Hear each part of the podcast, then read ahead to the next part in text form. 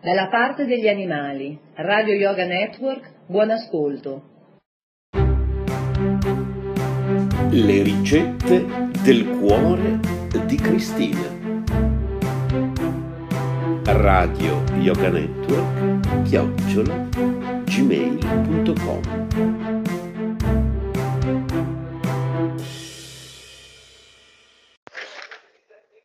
Le ricette del cuore di Cristina, poesia. Giocando a nascondino con la luna. Le, le nubi ne nascondevano la vista. I cirri volteggiavano compiendo voli iperbolici. La loro forma concentrica si rifece e si disfece mille e più volte.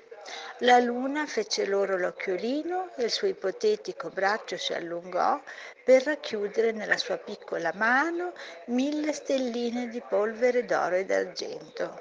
Il suo messaggio romantico fu gli errori umani voleva nascondere per trasformarli e rigenerarli in energia più pura che mille, vo- che mille forme prendea, diventando di volta in volta pentimenti, sentimenti, frammenti rari e rarefatti di prudenza, generosità, bontà.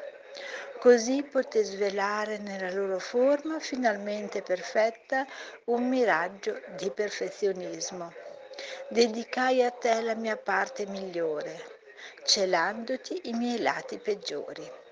Il tempo tante cose fa dimenticare ed io dimenticai ciò che avrei voluto tenerti segreto.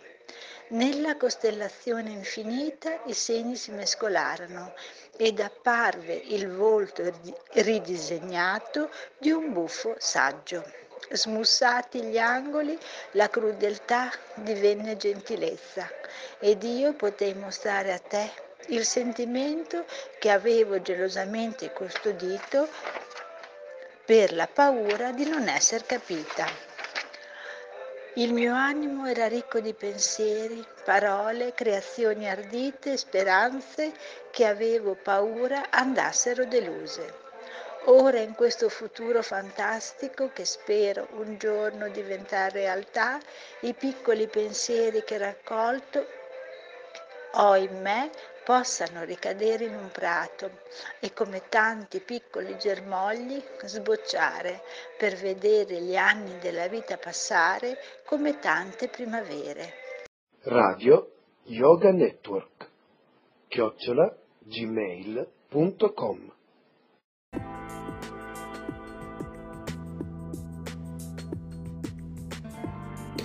CSB Radio presenta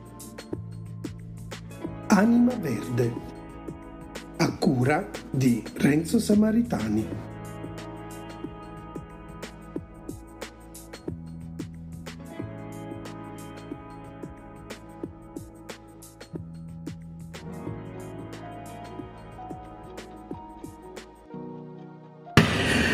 D'arancia, una bevanda gustosa e sana, utile anche al nostro cervello. Secondo una nuova ricerca, bere la spremuta può ridurre quasi del 50% il rischio di demenza senile negli anziani.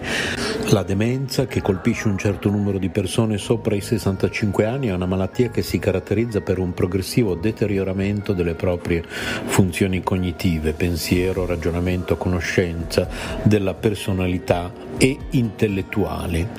Una malattia per cui ad oggi non vi è cura e per questo gli scienziati sono ancora alla ricerca di un trattamento utile ad arginare il problema. Quello che è sicuro però è che si può agire in prevenzione ed è ormai appurato che una dieta ricca di frutta e verdura può abbassare il rischio di trovarsi alle prese con la demenza. Adesso un nuovo studio pubblicato sulla rivista Neurology ha rilevato che gli uomini che bevono un bicchiere di succo d'arancia ogni giorno hanno il 47% in meno di avere difficoltà a ricordare seguendo le istruzioni o girando in aree familiari. La ricerca condotta dall'Università di Harvard ha preso a campione quasi 28.000 uomini, monitorati e studiati per 20 anni, in particolare esaminando come il loro consumo di frutta e verdura influisse sulle personali capacità cerebrali. I partecipanti allo studio hanno risposto a questionari su ciò che mangiavano ogni 4 anni. I ricercatori hanno poi classificato gli uomini, età media 51 anni, all'inizio dello studio in 5 gruppi basati sul loro consumo di frutta e verdura. Il gruppo con il consumo più alto mangiava circa 6 porzioni di verdura al giorno rispetto a 2 porzioni per il gruppo con il consumo più basso. Per misurare come il consumo di frutta e vegetali influiva sulla salute del cervello, i ricercatori hanno sottoposto dei test ai partecipanti, quando avevano in media 73 anni, relativi alla capacità di pensiero e memoria. Nei test si chiedeva agli uomini di ricordare eventi recenti o articoli nelle liste della spesa. Complessivamente il 6,6% degli uomini che avevano mangiato la maggior parte di frutta e verdura avevano una scarsa funzione cognitiva e bassi risultati nei test rispetto al 7,9% degli uomini che ne avevano mangiata meno. Il consumo di frutta nel complesso non sembra influenzare il rischio di problemi cognitivi, ma bere succo d'arancia invece sì. Come sostiene l'autrice principale dello studio, l'assunzione a lungo termine di verdura, frutta, ma soprattutto succo d'arancia può essere utile per il mantenimento della funzione cognitiva. Il nuovo studio fornisce dunque supporto all'importanza di una dieta sana per allontanare la degenerazione del cervello che deriva dall'avanzare dell'età. Secondo la dottoressa Hannah Gardner, ricercatrice dell'Università di Miami, che non è stata coinvolta nella ricerca, frutta e verdura sono ricche di vitamine e sostanze nutritive, inclusi gli antiossidanti, che possono aiutare a proteggere il cervello.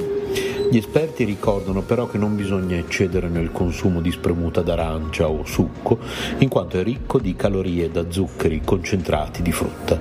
Si consiglia quindi di non consumarne più di un bicchiere al giorno. Radio chiocciola centrostudi.net. Abbiamo letto da greenme.it.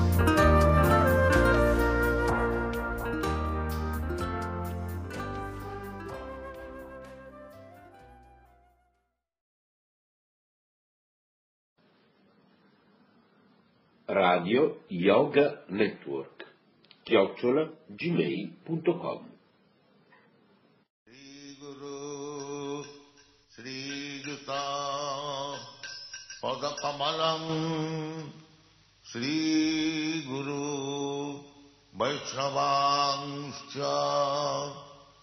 श्रीरूपम् साग्रजातम् रागना रघुनाथान्वितम् तम् सजीवम्। साद्वैतम् सावधूतम् परिजनसहितम् कृष्णचैतन्यदेवम्। श्रीराधा कृष्णपादाम् सगनललिता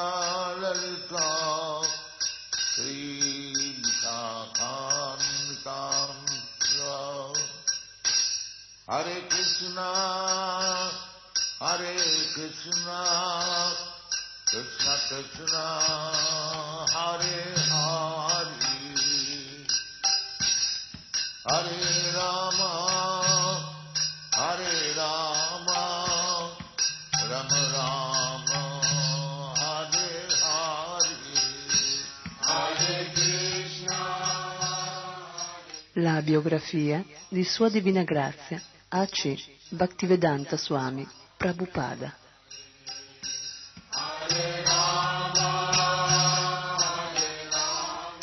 fondatore acharya della Associazione Internazionale per la Coscienza di Krishna,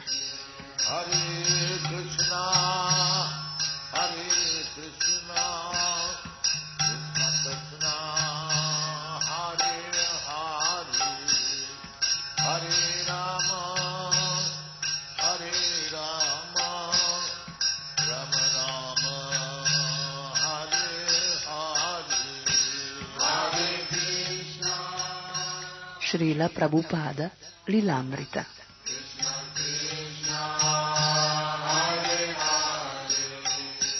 di Sadvarupa Dasa Goswami.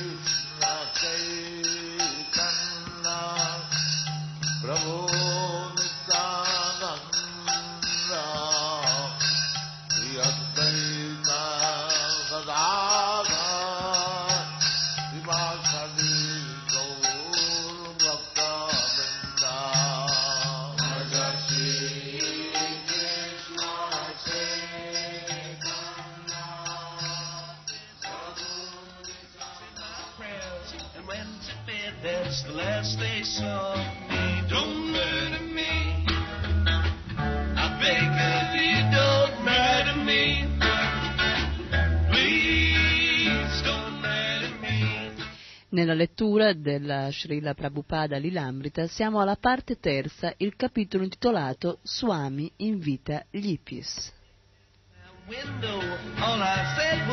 E siamo nella sera del grande concerto del Mantra Rock Dance, grande raduno di San Francisco di tutti gli hippies e delle grandi tribù.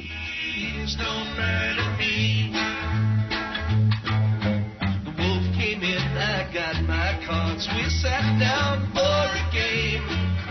I put my deck to the queen of spades, but the cards were all the same. Don't murder me.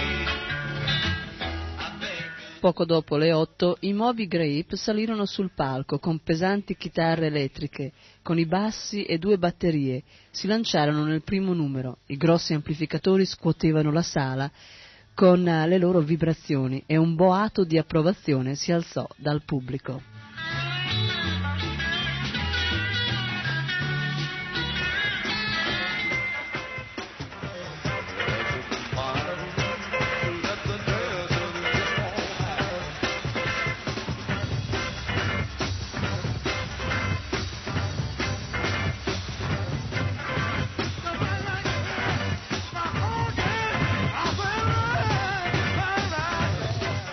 Verso le nove e mezzo Swamiji uscì dall'appartamento di Frederick Street per salire sul sedile posteriore della Cadillac di Harvey. Indossava la sua veste color zafferano e attorno al collo portava una ghirlanda di gardenie, il cui soave profumo aveva invaso la macchina. Sulla strada verso la sala Avalon parlò della necessità di aprire altri centri.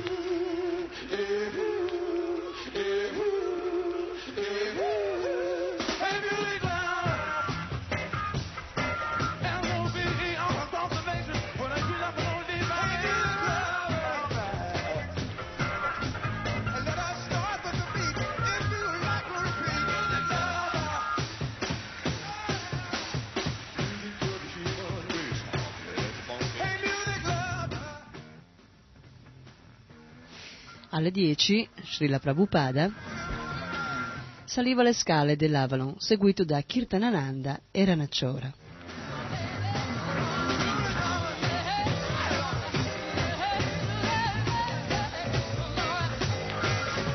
Quando lo videro entrare nella sala, i devoti soffiarono nelle loro conchiglie, qualcuno cominciò a rullare sulla batteria e la folla si divise nel mezzo per tutta la lunghezza dell'entrata al palco, facendogli largo per farlo passare.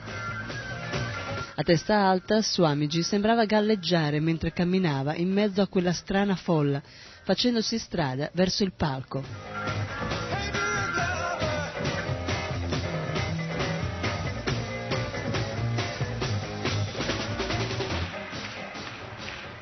Improvvisamente lo spettacolo di luci cambiò.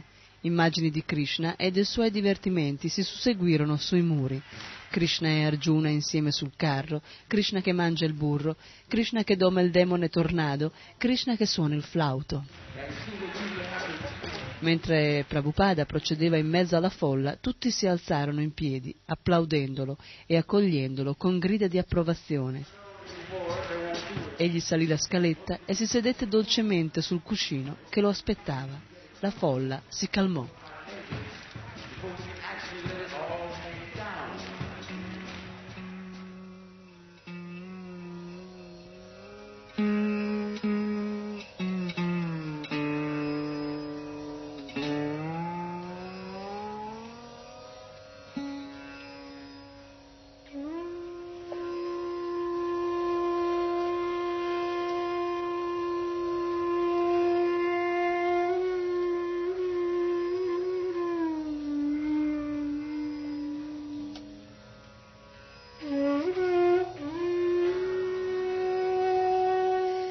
Rivolgendosi ad Allen Ginsberg, Prabhupada disse: Puoi dire qualcosa sul mantra?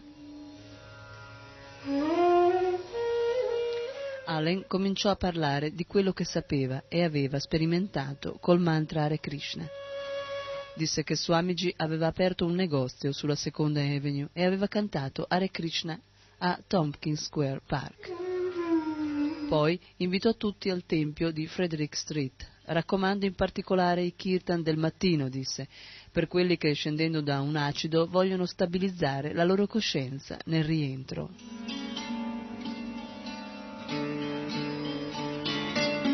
Poi Prabhupada prese la parola facendo una breve storia del mantra, quindi si rivolse nuovamente ad Allen. Puoi cantare tu?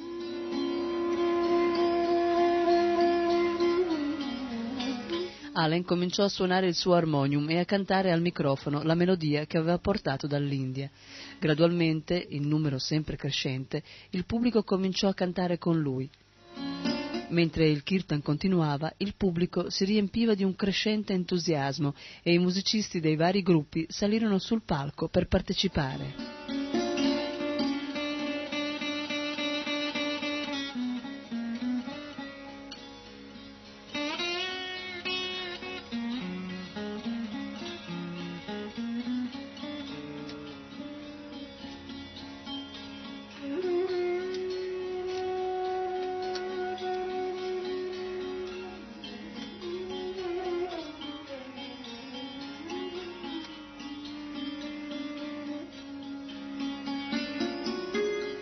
Ranacciora, che era un buon percussionista, si mise alla batteria dei Moby Grape. Alcuni chitarristi e suonatori di basso si unirono al kirtan e un folto numero di hippies salì sul palco.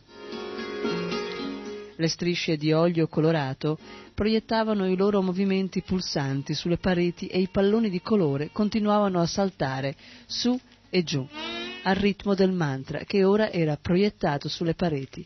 Hare Krishna, Hare Krishna, Krishna Krishna Hare Hare, Hare Rama Hare Rama, Rama Rama Hare Hare.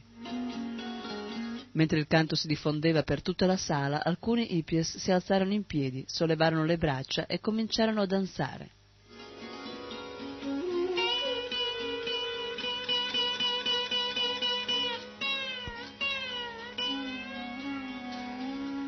Allen Ginsberg racconta Cantammo Hare Krishna per tutta la serata. Era veramente meraviglioso, una cosa aperta a tutti. Era il massimo dell'entusiasmo spirituale di Ike Thansbury. Era la prima volta che in uno spettacolo musicale a San Francisco tutti potevano partecipare attivamente. Tutti potevano cantare e danzare, invece di ascoltare e vedere altri che cantavano e danzavano. Janaki racconta, la gente non sapeva perché stava cantando, ma il fatto di vedere tante persone che cantavano, anche se per la maggior parte erano intossicate, rese molto felice Swamiji.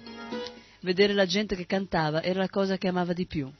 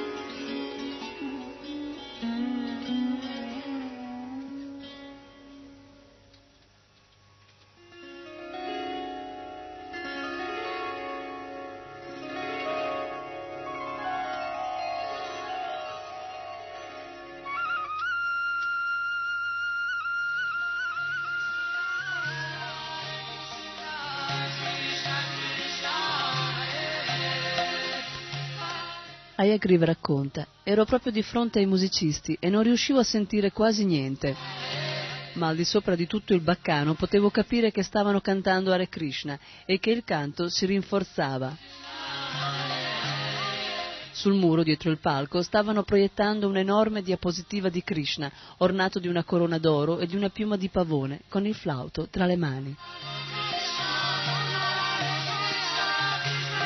Poi Srila Prabhupada si alzò in piedi e cominciò a danzare, fece segno a tutti di unirsi a lui e quelli che erano ancora seduti si alzarono per danzare e cantare, onde- ondeggiando avanti e indietro, seguendo la danza gentile dello Swami.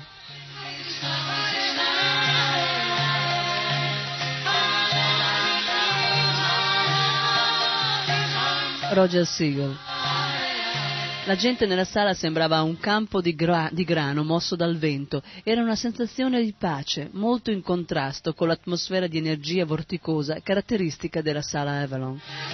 Il canto del mantra Hare Krishna continuò per più di un'ora e alla fine tutti saltavano e gridavano e molti piangevano e strillavano.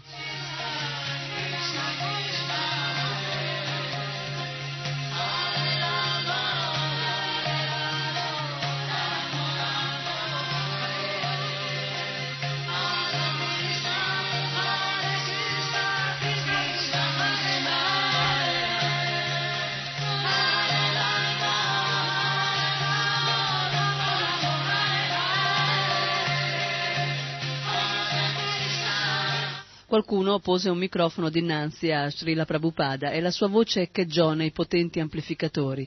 Il ritmo accelerò. Srila Prabhupada sudava abbondantemente. Kirtanananda insisteva che bisognava interrompere il Kirtana. Disse che Swamiji era troppo anziano per queste esperienze. Disse che poteva essere pericoloso.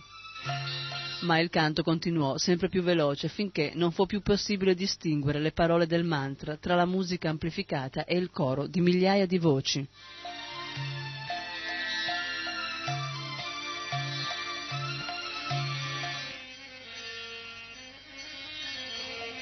Poi improvvisamente il kirtan finì.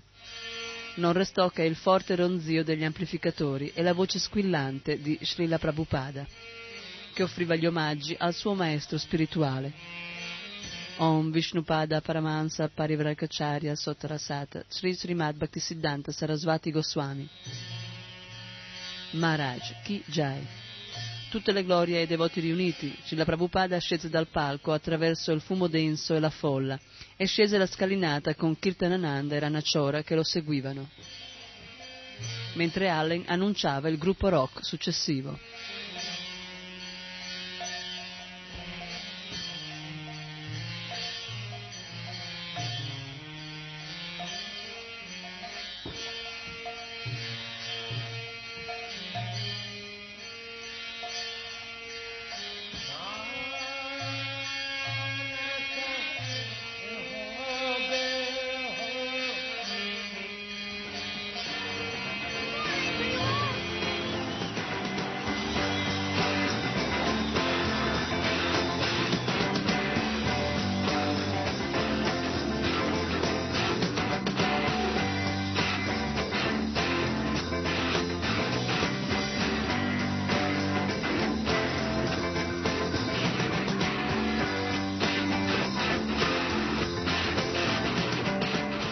Lasciandosi alle spalle la sala e la folla osan- osannante, Swamiji commentò: Questo non è proprio un posto per un brahmachari.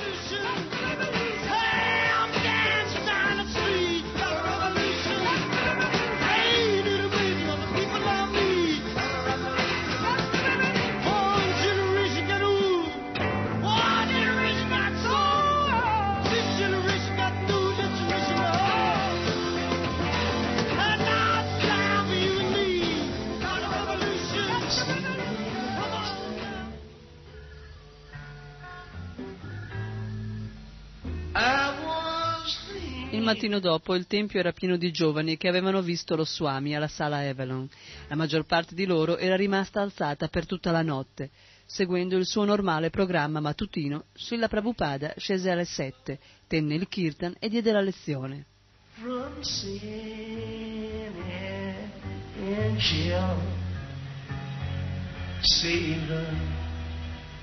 where the devil Più tardi, mentre si dirigeva verso la spiaggia con Kirtanananda e Alegriva, Swamiji si informò sul numero di persone che avevano partecipato al Kirtan la sera precedente. Quando lo ebbe saputo, domandò quanto denaro avevano raccolto. Essi dissero di non saperlo ancora con esattezza, ma dovevano essere approssima- mm, approssimativamente 1500 dollari. A mezza voce cantava sul sedile posteriore dell'automobile, guardando quietamente e senza pretese fuori del finestrino. Come un bambino. Per niente impressionato dal fatto di essere stato accolto e applaudito da migliaia di hippies che si erano spostati per fare ala al suo passaggio trionfale attraverso le luci stroboscopiche del pavimento, il tuonare dei bassi elettrici e il rullare dei tamburi della sala Avalon. Con tutta la fanfara della sera precedente, egli era rimasto immune, sempre il medesimo nel suo comportamento personale. Era distaccato, innocente e umile, e contemporaneamente appariva molto grave e anziano.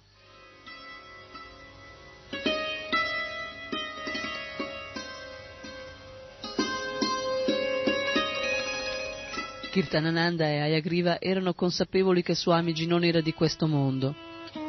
Sapevano che lui, a differenza di quanto accadeva a loro, stava sempre pensando a Krishna.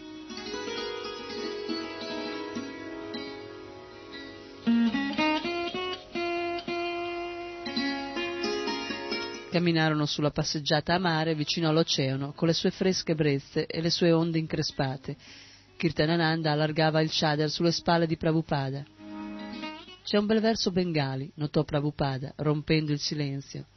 Ricordo, oh, che cos'è quella voce che attraversa il mare chiamando, chiamando, vieni qui, vieni qui. Camminava sul lungomare coi suoi due amici senza parlare e contemplando il mare e il cielo. Passeggiando cantò dolcemente un mantra che Kirtanananda e Ayagriva non avevano mai udito. Govinda Jaya Jaya, Gopala Jaya Jaya, Radha Ramana Hari, Govinda Jaya Jaya. Cantava dolcemente, con voce profonda, mentre camminavano, guardando l'oceano Pacifico osservò, poiché è grande, è tranquillo.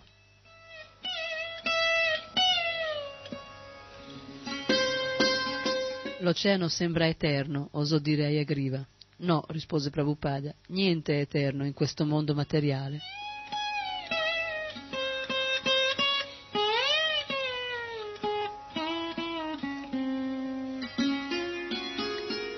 La presenza delle donne nel tempio era minima, così a New York le persone domandavano se era possibile per una donna unirsi al movimento. A San Francisco però nessuno aveva posto tale domanda perché la maggior parte degli uomini che erano venuti a conoscere lo Swami erano arrivati con le loro compagne. Per Prabhupada questi ragazzi e queste ragazze erano simili a scintille di fede che dovevano essere ventilate nello stabile e ardente fuoco della vita devozionale.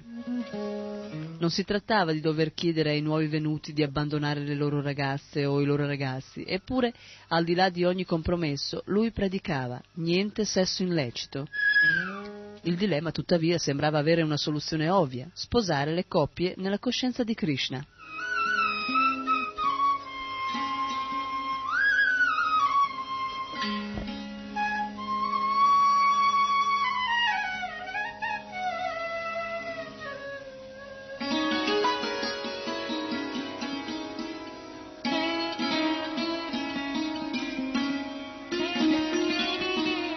Poiché per tradizione un sagnasi non organizzava mai né celebrava matrimoni, qualcuno, sulla base dello standard indiano, avrebbe potuto criticare Prabhupada perché permetteva una mescolanza di sesso.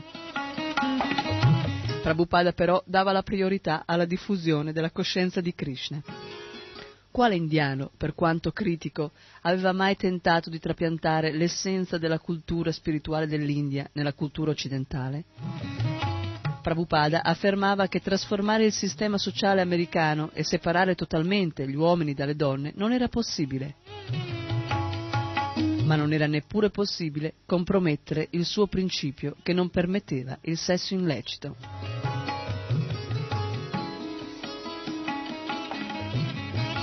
Per questa ragione, il Grihastha Ashram, la vita matrimoniale cosciente di Krishna, era l'accomodamento migliore per molti dei suoi nuovi aspiranti discepoli.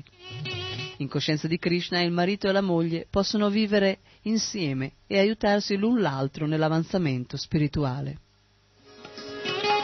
Era un accomodamento autorizzato per concedere a un uomo e a una donna di restare vicini. Se il maestro spirituale avesse ritenuto necessario celebrare matrimoni in prima persona, avrebbe potuto farlo. Prima, tuttavia, queste giovani coppie avrebbero dovuto sentirsi attratte dalla coscienza di Krishna.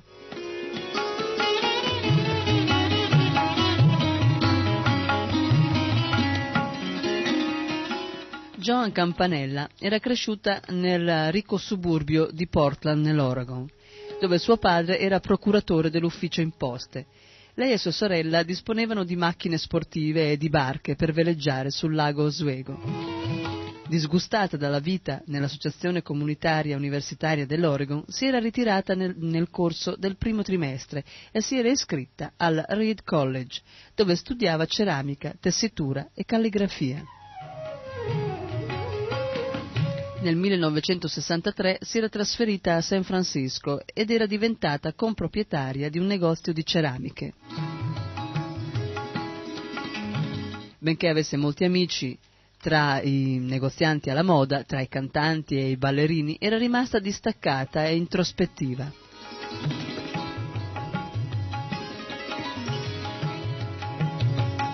Fu grazie a sua sorella Jen che Joan incontrò per la prima volta Srila Prabhupada. Jen era andata a vivere con Michelle Grant a New York, dove Michelle lavorava come arrangiatore musicale. Nel 1965 avevano incontrato Swamiji, che stava ancora vivendo nella Bowery. Ed erano diventati suoi discepoli col nome di Mukunda e Janaki. Swamiji aveva chiesto loro di sposarsi e John era stata invitata al matrimonio, ospite per un giorno nell'occasione del matrimonio.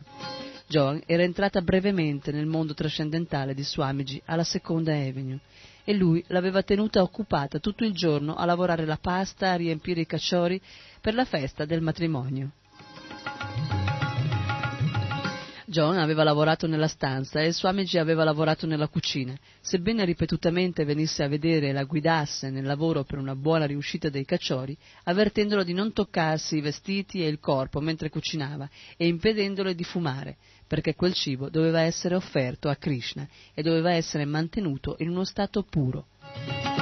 Quella breve relazione aveva convinto John che Swamiji era un grande maestro spirituale ma poi era tornata a San Francisco senza proseguire ulteriormente nella coscienza di Krishna.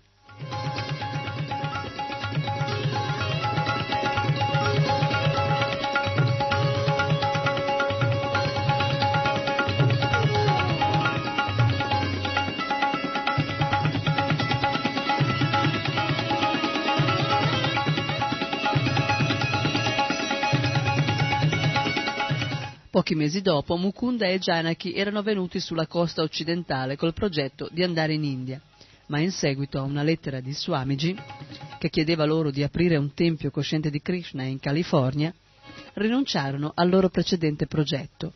Mukunda aveva parlato di Swamiji a John e ad altri amici e aveva trovato moltissimi giovani interessati all'argomento. John allora aveva accompagnato Mukunda. Janaki e un ragazzo di nome Roger Segel sulle montagne dell'Oregon, dove avevano visitato i loro comuni amici Sam e Marjorie, che erano andati a vivere in un torrione di avvistamento.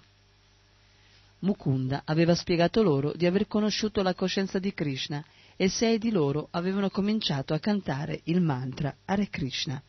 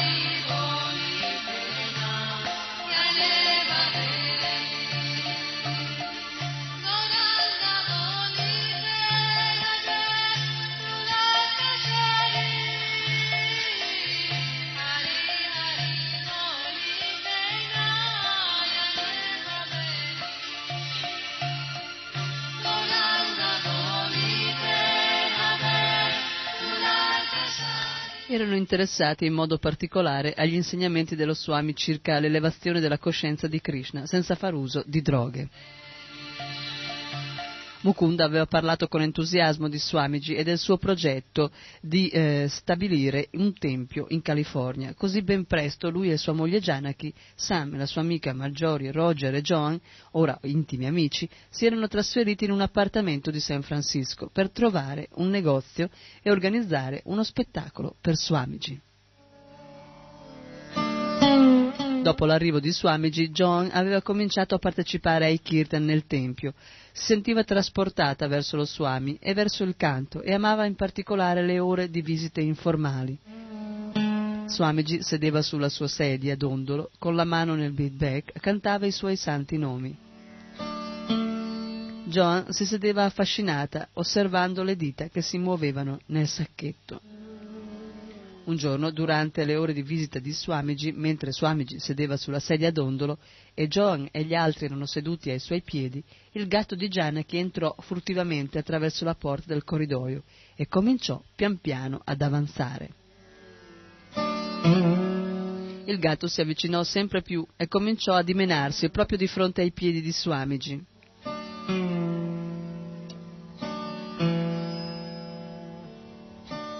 Si accucciò guardando lo Swami con intenzione e cominciò a miagolare.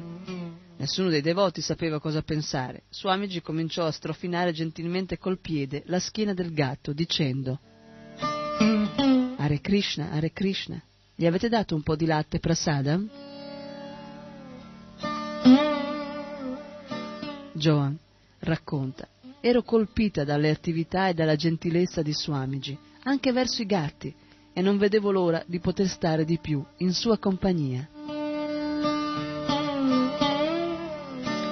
John arrivò a capire che servire lo Swami era una cosa seria, ma non voleva passare immediatamente all'iniziazione senza sentirsi sicura di quello che faceva. Talvolta piangeva per l'estasi e talvolta si addormentava durante le lezioni di Swamiji. Così restava esitante e scettica, domandandosi come fare per applicare gli insegnamenti di Swamiji alla sua vita.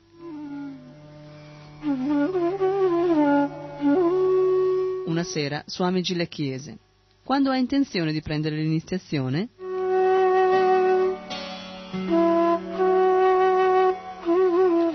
Joan rispose che non lo sapeva, anche se le piaceva molto leggere i suoi libri e cantare Hare Krishna.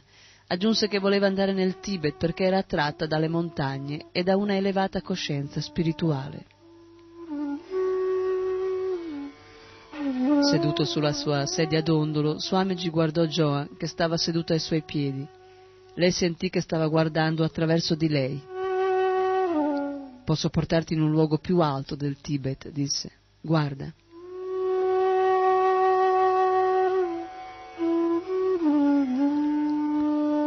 Joan improvvisamente sentì che Swamiji sapeva ogni cosa di lei e comprese. Oh, ho dovuto vedere attraverso i suoi occhi che cos'è la coscienza di Krishna. Le aveva promesso che l'avrebbe portata in un regno molto elevato, ma lei doveva vederlo.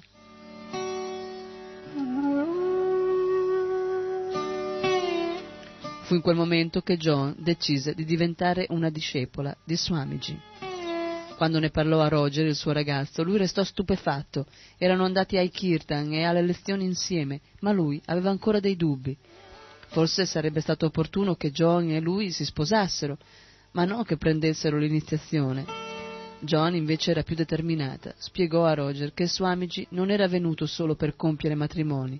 Prima bisognava prendere l'iniziazione.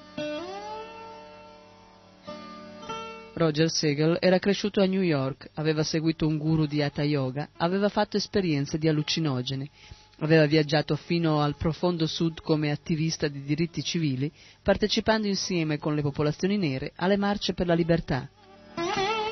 Di costituzione robusta, socievole ed estroverso, Rogers aveva molti amici a San Francisco.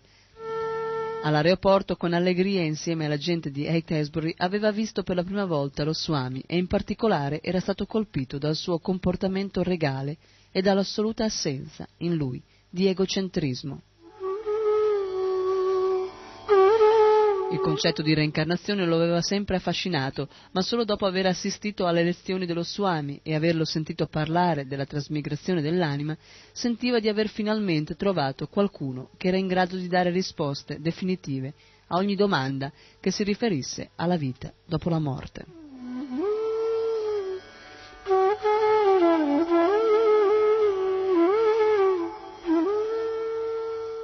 Una sera, dopo aver assistito al programma nel tempio, Roger tornò al suo appartamento e si sedette sulle scale di sicurezza per meditare su ciò che Swamiji aveva detto. Aveva, aveva detto che il mondo è falso, ma a me sembra reale, Roger pensava. Se mi pistico il braccio sento dolore. Perciò come può essere illusione? La scala antincendio è reale, altrimenti cadrei nel vuoto. Questo spazio è reale, non è vero? Roger stabilì che non aveva capito che cosa Swamiji intendesse per illusione. Se provo a passare attraverso la parete, pensava, troverei che la parete è reale o no. Forse la realtà della parete è solo nella mia mente. Per dimostrare l'illusione salì nel suo appartamento, si concentrò e camminò contro la parete. Pum! Si sedette di nuovo a pensare. Che cosa intende Swamiji quando dice che il mondo è illusione? Decise che glielo avrebbe chiesto il mattino successivo.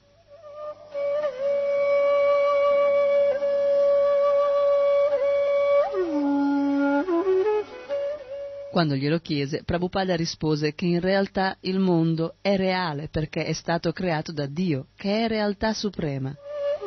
Il mondo è irreale solo nel senso che ogni cosa materiale è temporanea. Quando una persona considera assolutamente permanente il mondo temporaneo, si situa nell'illusione.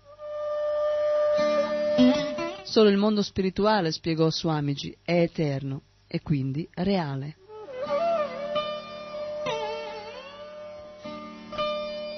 Roger fu soddisfatto della risposta di Swamiji, ma aveva altre difficoltà. Pensava che Swamiji era troppo conservatore. Quando aveva detto che i cani dovevano restare fuori dal tempio, Roger non l'aveva apprezzato.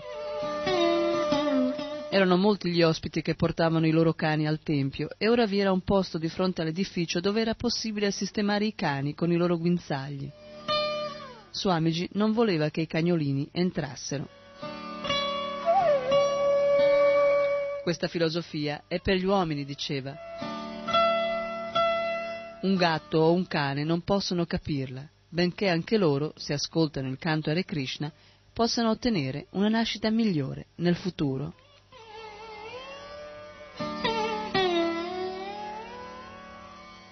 Roger aveva anche altri punti di disaccordo con quella che considerava la filosofia conservatrice dello Swami. Swamiji ripetutamente si dichiarava contrario alle abitudini non controllate, come il fumo, ma Roger non riusciva a immaginare come avrebbe potuto abbandonarle. Soprattutto le istruzioni che riguardano le limitazioni nella vita sessuale lo infastidivano. Eppure, sebbene non le seguisse rigidamente, Roger sentiva che l'amore per Swamiji e per Krishna si stava sviluppando. Sentiva che aveva molto da insegnargli e lo stava facendo in un certo modo e con un certo ordine. Sapeva che lo considerava un bambino nella vita spirituale, un bambino che doveva essere nutrito. E sapeva di dover diventare sottomesso e accettare tutto ciò che Swamiji gli dava.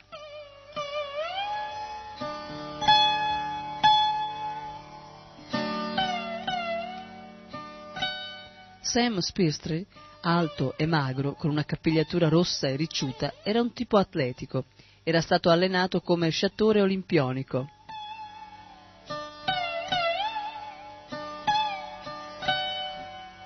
Ma era anche un artista, scriveva e scolpiva il legno. Si era diplomato al Reed College nell'Oregon e grazie ad una borsa di studio aveva proseguito in un piccolo college svizzero, dove aveva ottenuto il dottorato in filosofia. Era popolare. Mukunda lo considerava il condensato di un inflessibile individualista.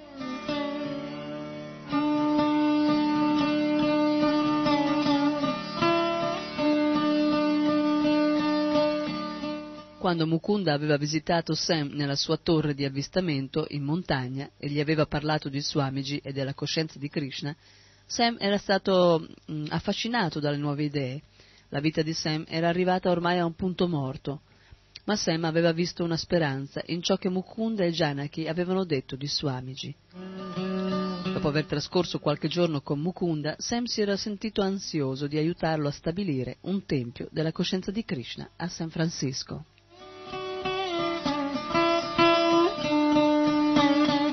Sam conosceva le stelle del rock del luogo e le aveva persuase a partecipare allo spettacolo della sala Avalon con Swami Bhaktivedanta, che lui ancora non aveva mai incontrato. Sam vide lo Swami per la prima volta al suo arrivo all'aeroporto di San Francisco. Più tardi Sam aveva assicurato di aver visto un lampo di luce uscire dal corpo di Swamiji.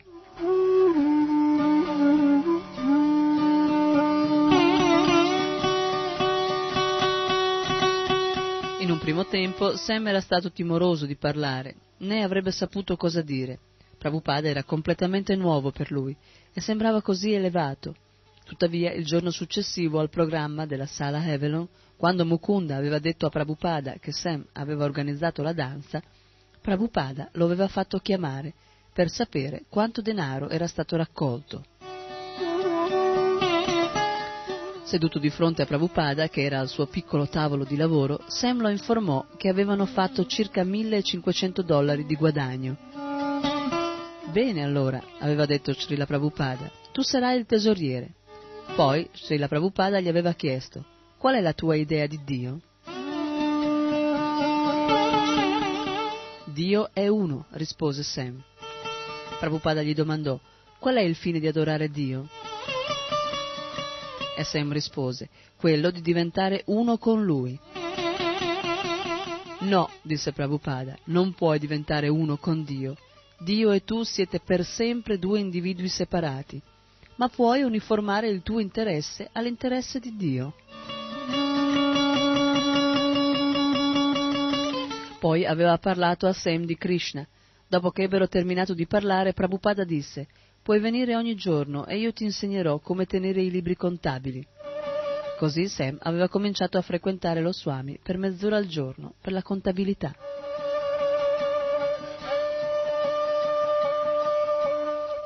Sam racconta, non ero mai stato molto bravo nella contabilità e in realtà non era un'occupazione che mi piacesse. Era però una buona scusa per vedere Swamiji ogni giorno. Egli mi rimproverava quando spendevo troppo denaro e no, o non riuscivo a far quadrare i conti. Mi piaceva l'idea che egli fosse così pratico da conoscere la contabilità. Fin dall'inizio diventò veramente una persona idealizzata proveniente da un'altra sfera di vita. Gli sottoposi quasi tutte le mie domande pratiche. Imparai a chiedere per me stesso basandomi sul modo che aveva Swamiji di rispondere ai problemi quotidiani. La prima cosa che mi fece fare fu quella di sposarmi con la mia ragazza.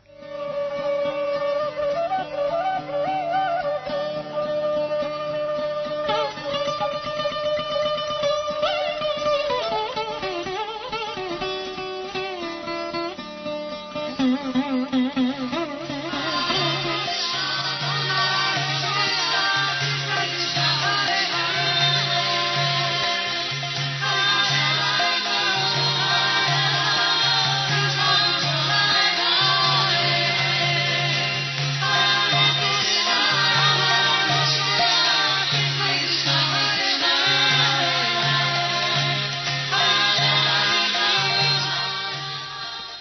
Mukunda e Janaki, sua moglie, il cui appartamento era proprio vicino a quello di Srila Prabhupada, erano la sola coppia che Srila Prabhupada aveva già iniziato e sposato.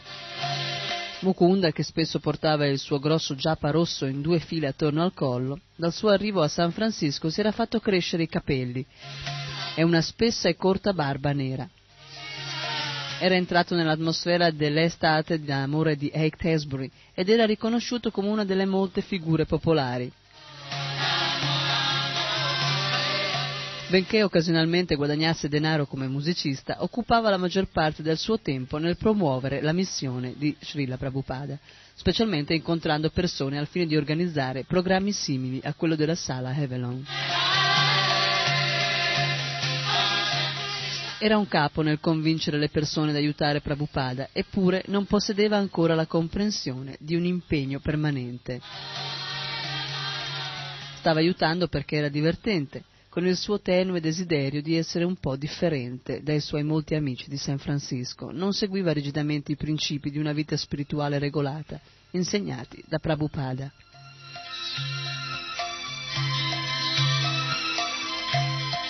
Nei suoi rapporti con Srila Prabhupada, Mukunda amava assumere un atteggiamento di cameratesca fraternità, piuttosto che di dipendenza, di servizio, e Srila Prabhupada lo contraccambiava. Talvolta però Prabhupada si poneva come un maestro. Una volta Prabhupada, muovendosi liberamente nell'appartamento di Mukunda, notò sulla parete un poster che rappresentava un matador in capa e spada che inseguiva un toro. È un quadro orribile, esclamò Srila Prabhupada con un'espressione disgustata.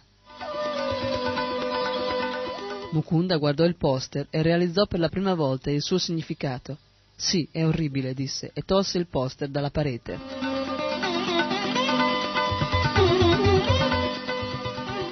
Srila Prabhupada era ansioso di avere un discepolo capace di suonare bene la mridanga durante i kirtan e Mukunda, che era un musicista, era il candidato più promettente. Mukunda racconta, il giorno in cui arrivò il tamburo avevo chiesto a Swamiji se potevo imparare a suonarlo e lui rispose di sì.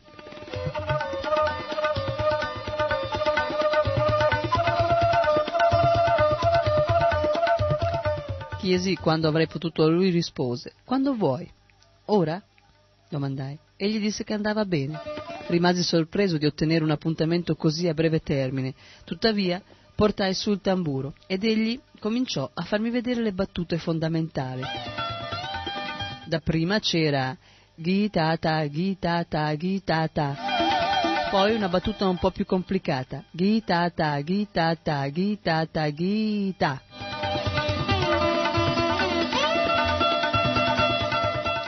Quando cominciai a suonare mantenevo la velocità ed egli mi ripeteva di rallentare.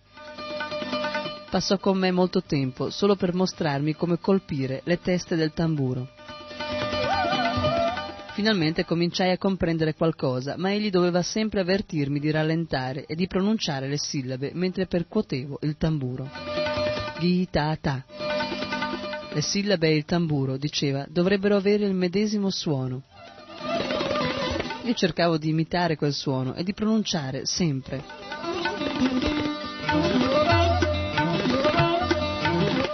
Ero determinato e suonai molto adagio per lungo tempo. Mi concentravo con grande intensità. Poi, improvvisamente un giorno, fui consapevole che lo Swami era in piedi accanto a me e non si muoveva.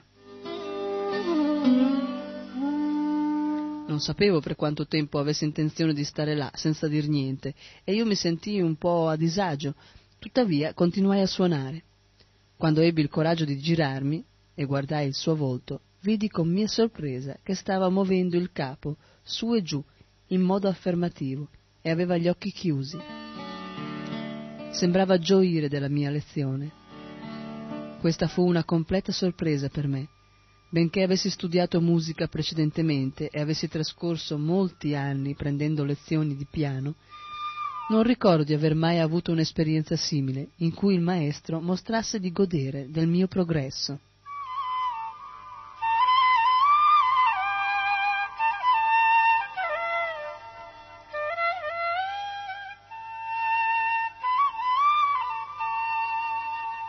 Sentì che era meraviglioso vedere che qui c'era un maestro così perfetto che godeva del fatto di insegnare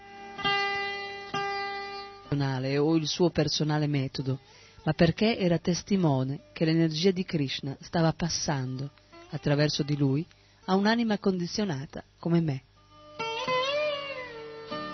A causa di ciò sentiva un grande piacere. Io ebbi la profonda realizzazione che Swamiji era un vero maestro, benché non avessi idea di ciò che un maestro spirituale sia in realtà.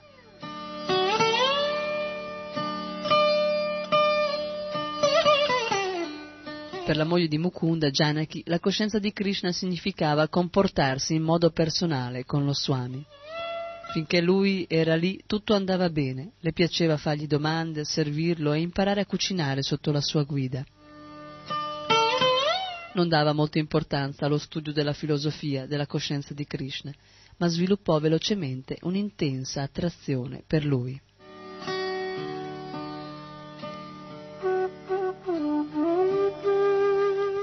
Janaki racconta. Eravamo un gruppo di amici seduti attorno allo Swami nel suo appartamento, quando io gli chiesi se aveva avuto dei figli.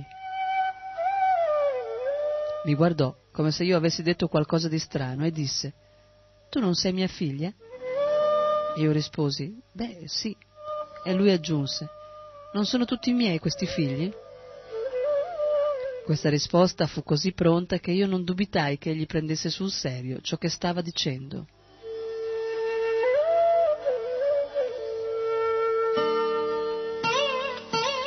Per molte ore ogni mattina Prabhupada insegnò a Janaki, a John e ad altre il modo di cucinare.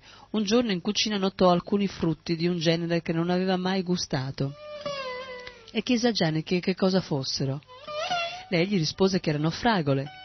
Immediatamente egli ne mise una in bocca dicendo è molto gustosa e continuò a mangiarle una dopo l'altra esclamando sono molto saporite. Una volta Janaki stava montando la panna quando Prabhupada entrò nella cucina e chiese Che cos'è? E lei rispose È panna montata. Cos'è la panna montata? È frullata, si gonfia in questa forma più solida. Benché fosse molto rigido circa le regole della cucina, una tra le più importanti è che non si dovesse mangiare in cucina, Srila Prabhupada immediatamente immerse il dito nella panna e la gustò. Questo è yogurt, disse. A cuor leggero, con un tono di rimprovero che le dava piacere, Janaki rispose: No, Swamiji, è panna montata. Srila Prabhupada la corresse: No, è yogurt. Allora immerse di nuovo il dito nella panna montata e la gustò dicendo: Oh, ha un sapore veramente buono. Swamiji, Janaki usò: Stai mangiando in cucina. Srila Prabhupada si limitò a sorridere e scosse la testa dicendo è tutto a posto.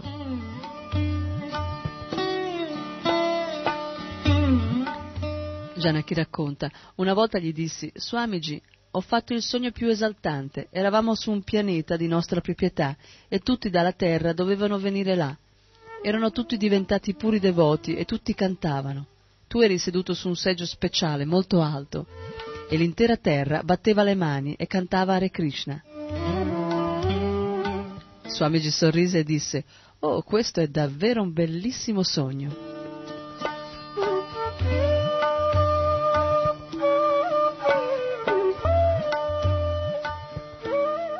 Bonnie MacDonald, di 19 anni, e il suo ragazzo, Garrick McElroy, di 20, erano venuti entrambi a San Francisco da Austin dove erano vissuti insieme e avevano frequentato l'Università del Texas. Bonnie era un'esile delicata bionda, con un dolce, una dolce pronuncia meridionale. Era nata e cresciuta nel Texas del Sud, in una famiglia anabattista Frequentando le scuole superiori era diventata agnostica, ma più tardi, mentre viaggiava in Europa e studiava l'arte religiosa e l'architettura delle grandi cattedrali, aveva concluso che quei grandi artisti non potevano essere completamente nell'errore.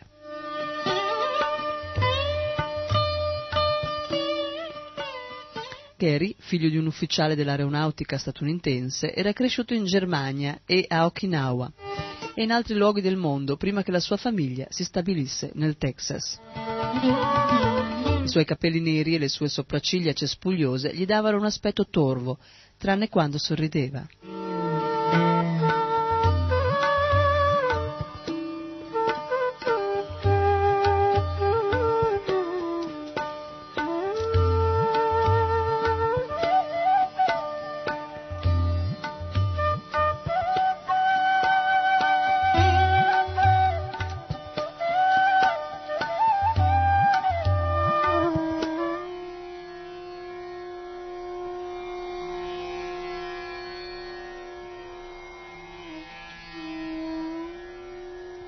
Era stato uno dei primi studenti dell'Università del Texas che si era fatto crescere i capelli e aveva sperimentato gli allucinogeni. Prendendo, prendendo l'LSD, lui e Bonnie si erano ossessionati dall'idea di intraprendere una ricerca spirituale. E così, senza avvertire i parenti o la scuola, si erano sentiti spinti verso la costa occidentale, in cerca di qualcuno, dicevano, che potesse insegnarci la vita spirituale.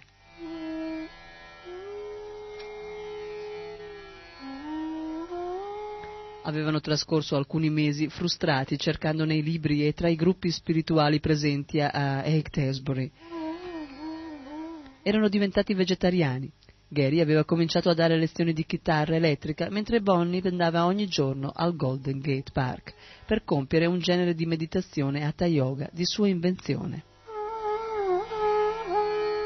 Ben presto però erano usciti dall'illusione e si erano resi conto che l'uso di droga li portava a degradarsi.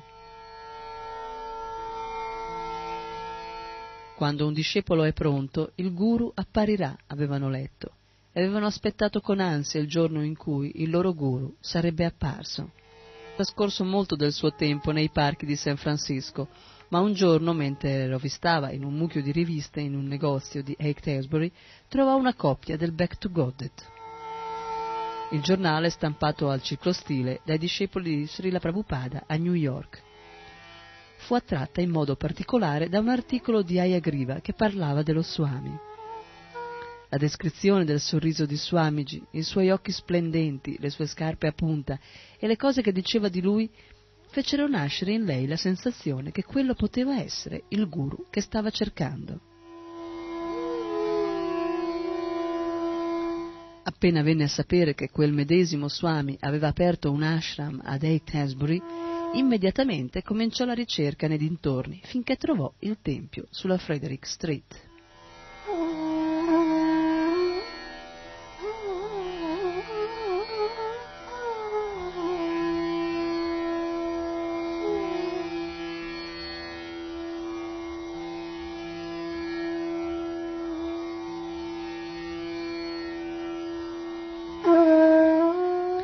Prima che Bonnie e Gary incontrassero Swamiji, erano entrambi molto agitati.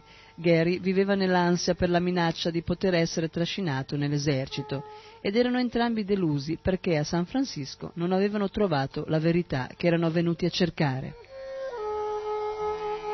Così, incontrando Prabhupada nella situazione,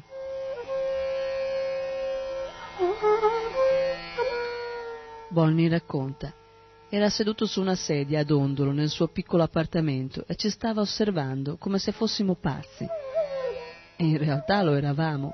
E disse, venite alle mie lezioni, venite semplicemente a sentire le mie lezioni, il mattino e la sera, e ogni cosa andrà bene. Questo invito mi sembrò una panacea cui era difficile credere, ma poiché eravamo così confusi, fummo d'accordo.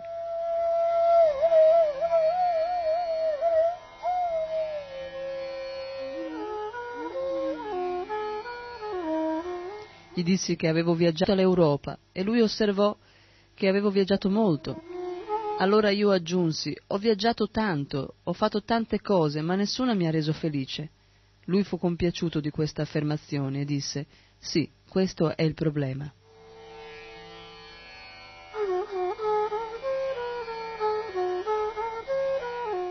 Cominciamo a frequentare le lezioni del mattino, benché il negozio fosse molto distante e dovessimo essere là alle sette del mattino. Andavamo là regolarmente nella convinzione che dovevamo mettere in pratica ciò che lui ci aveva detto di fare. Quando gli dicemmo che un tempo eravamo studenti di arte, ci disse di cercare di dipingere un quadro di Krishna. Poco dopo gli chiedemmo di essere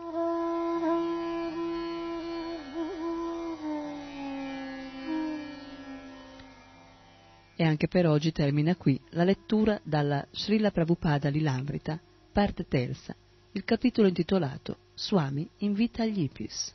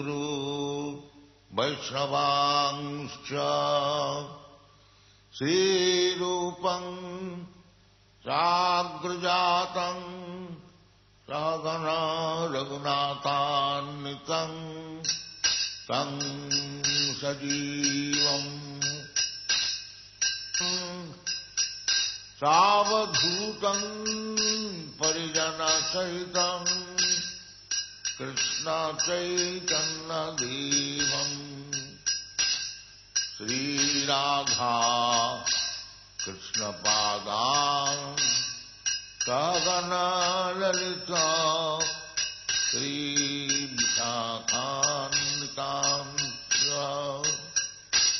Hare कृष्णा Hare कृष्णा कृष्ण कृष्णा हरे Hare.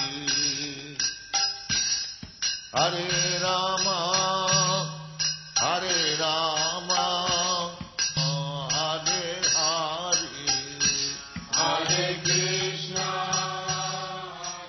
Biografia di Sua Divina Grazia A.C.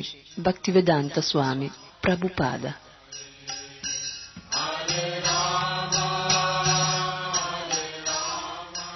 fondatore acharya della Associazione Internazionale per la Coscienza di Krishna.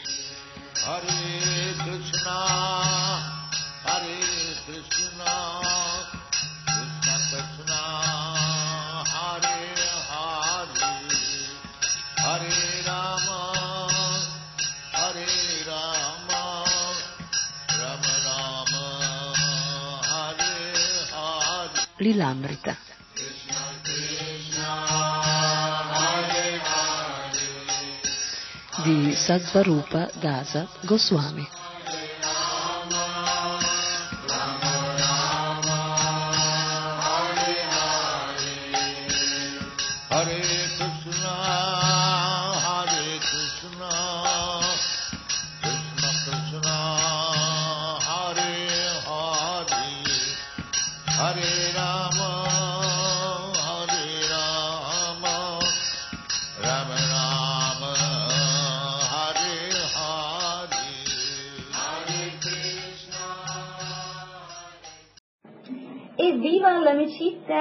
Popoli!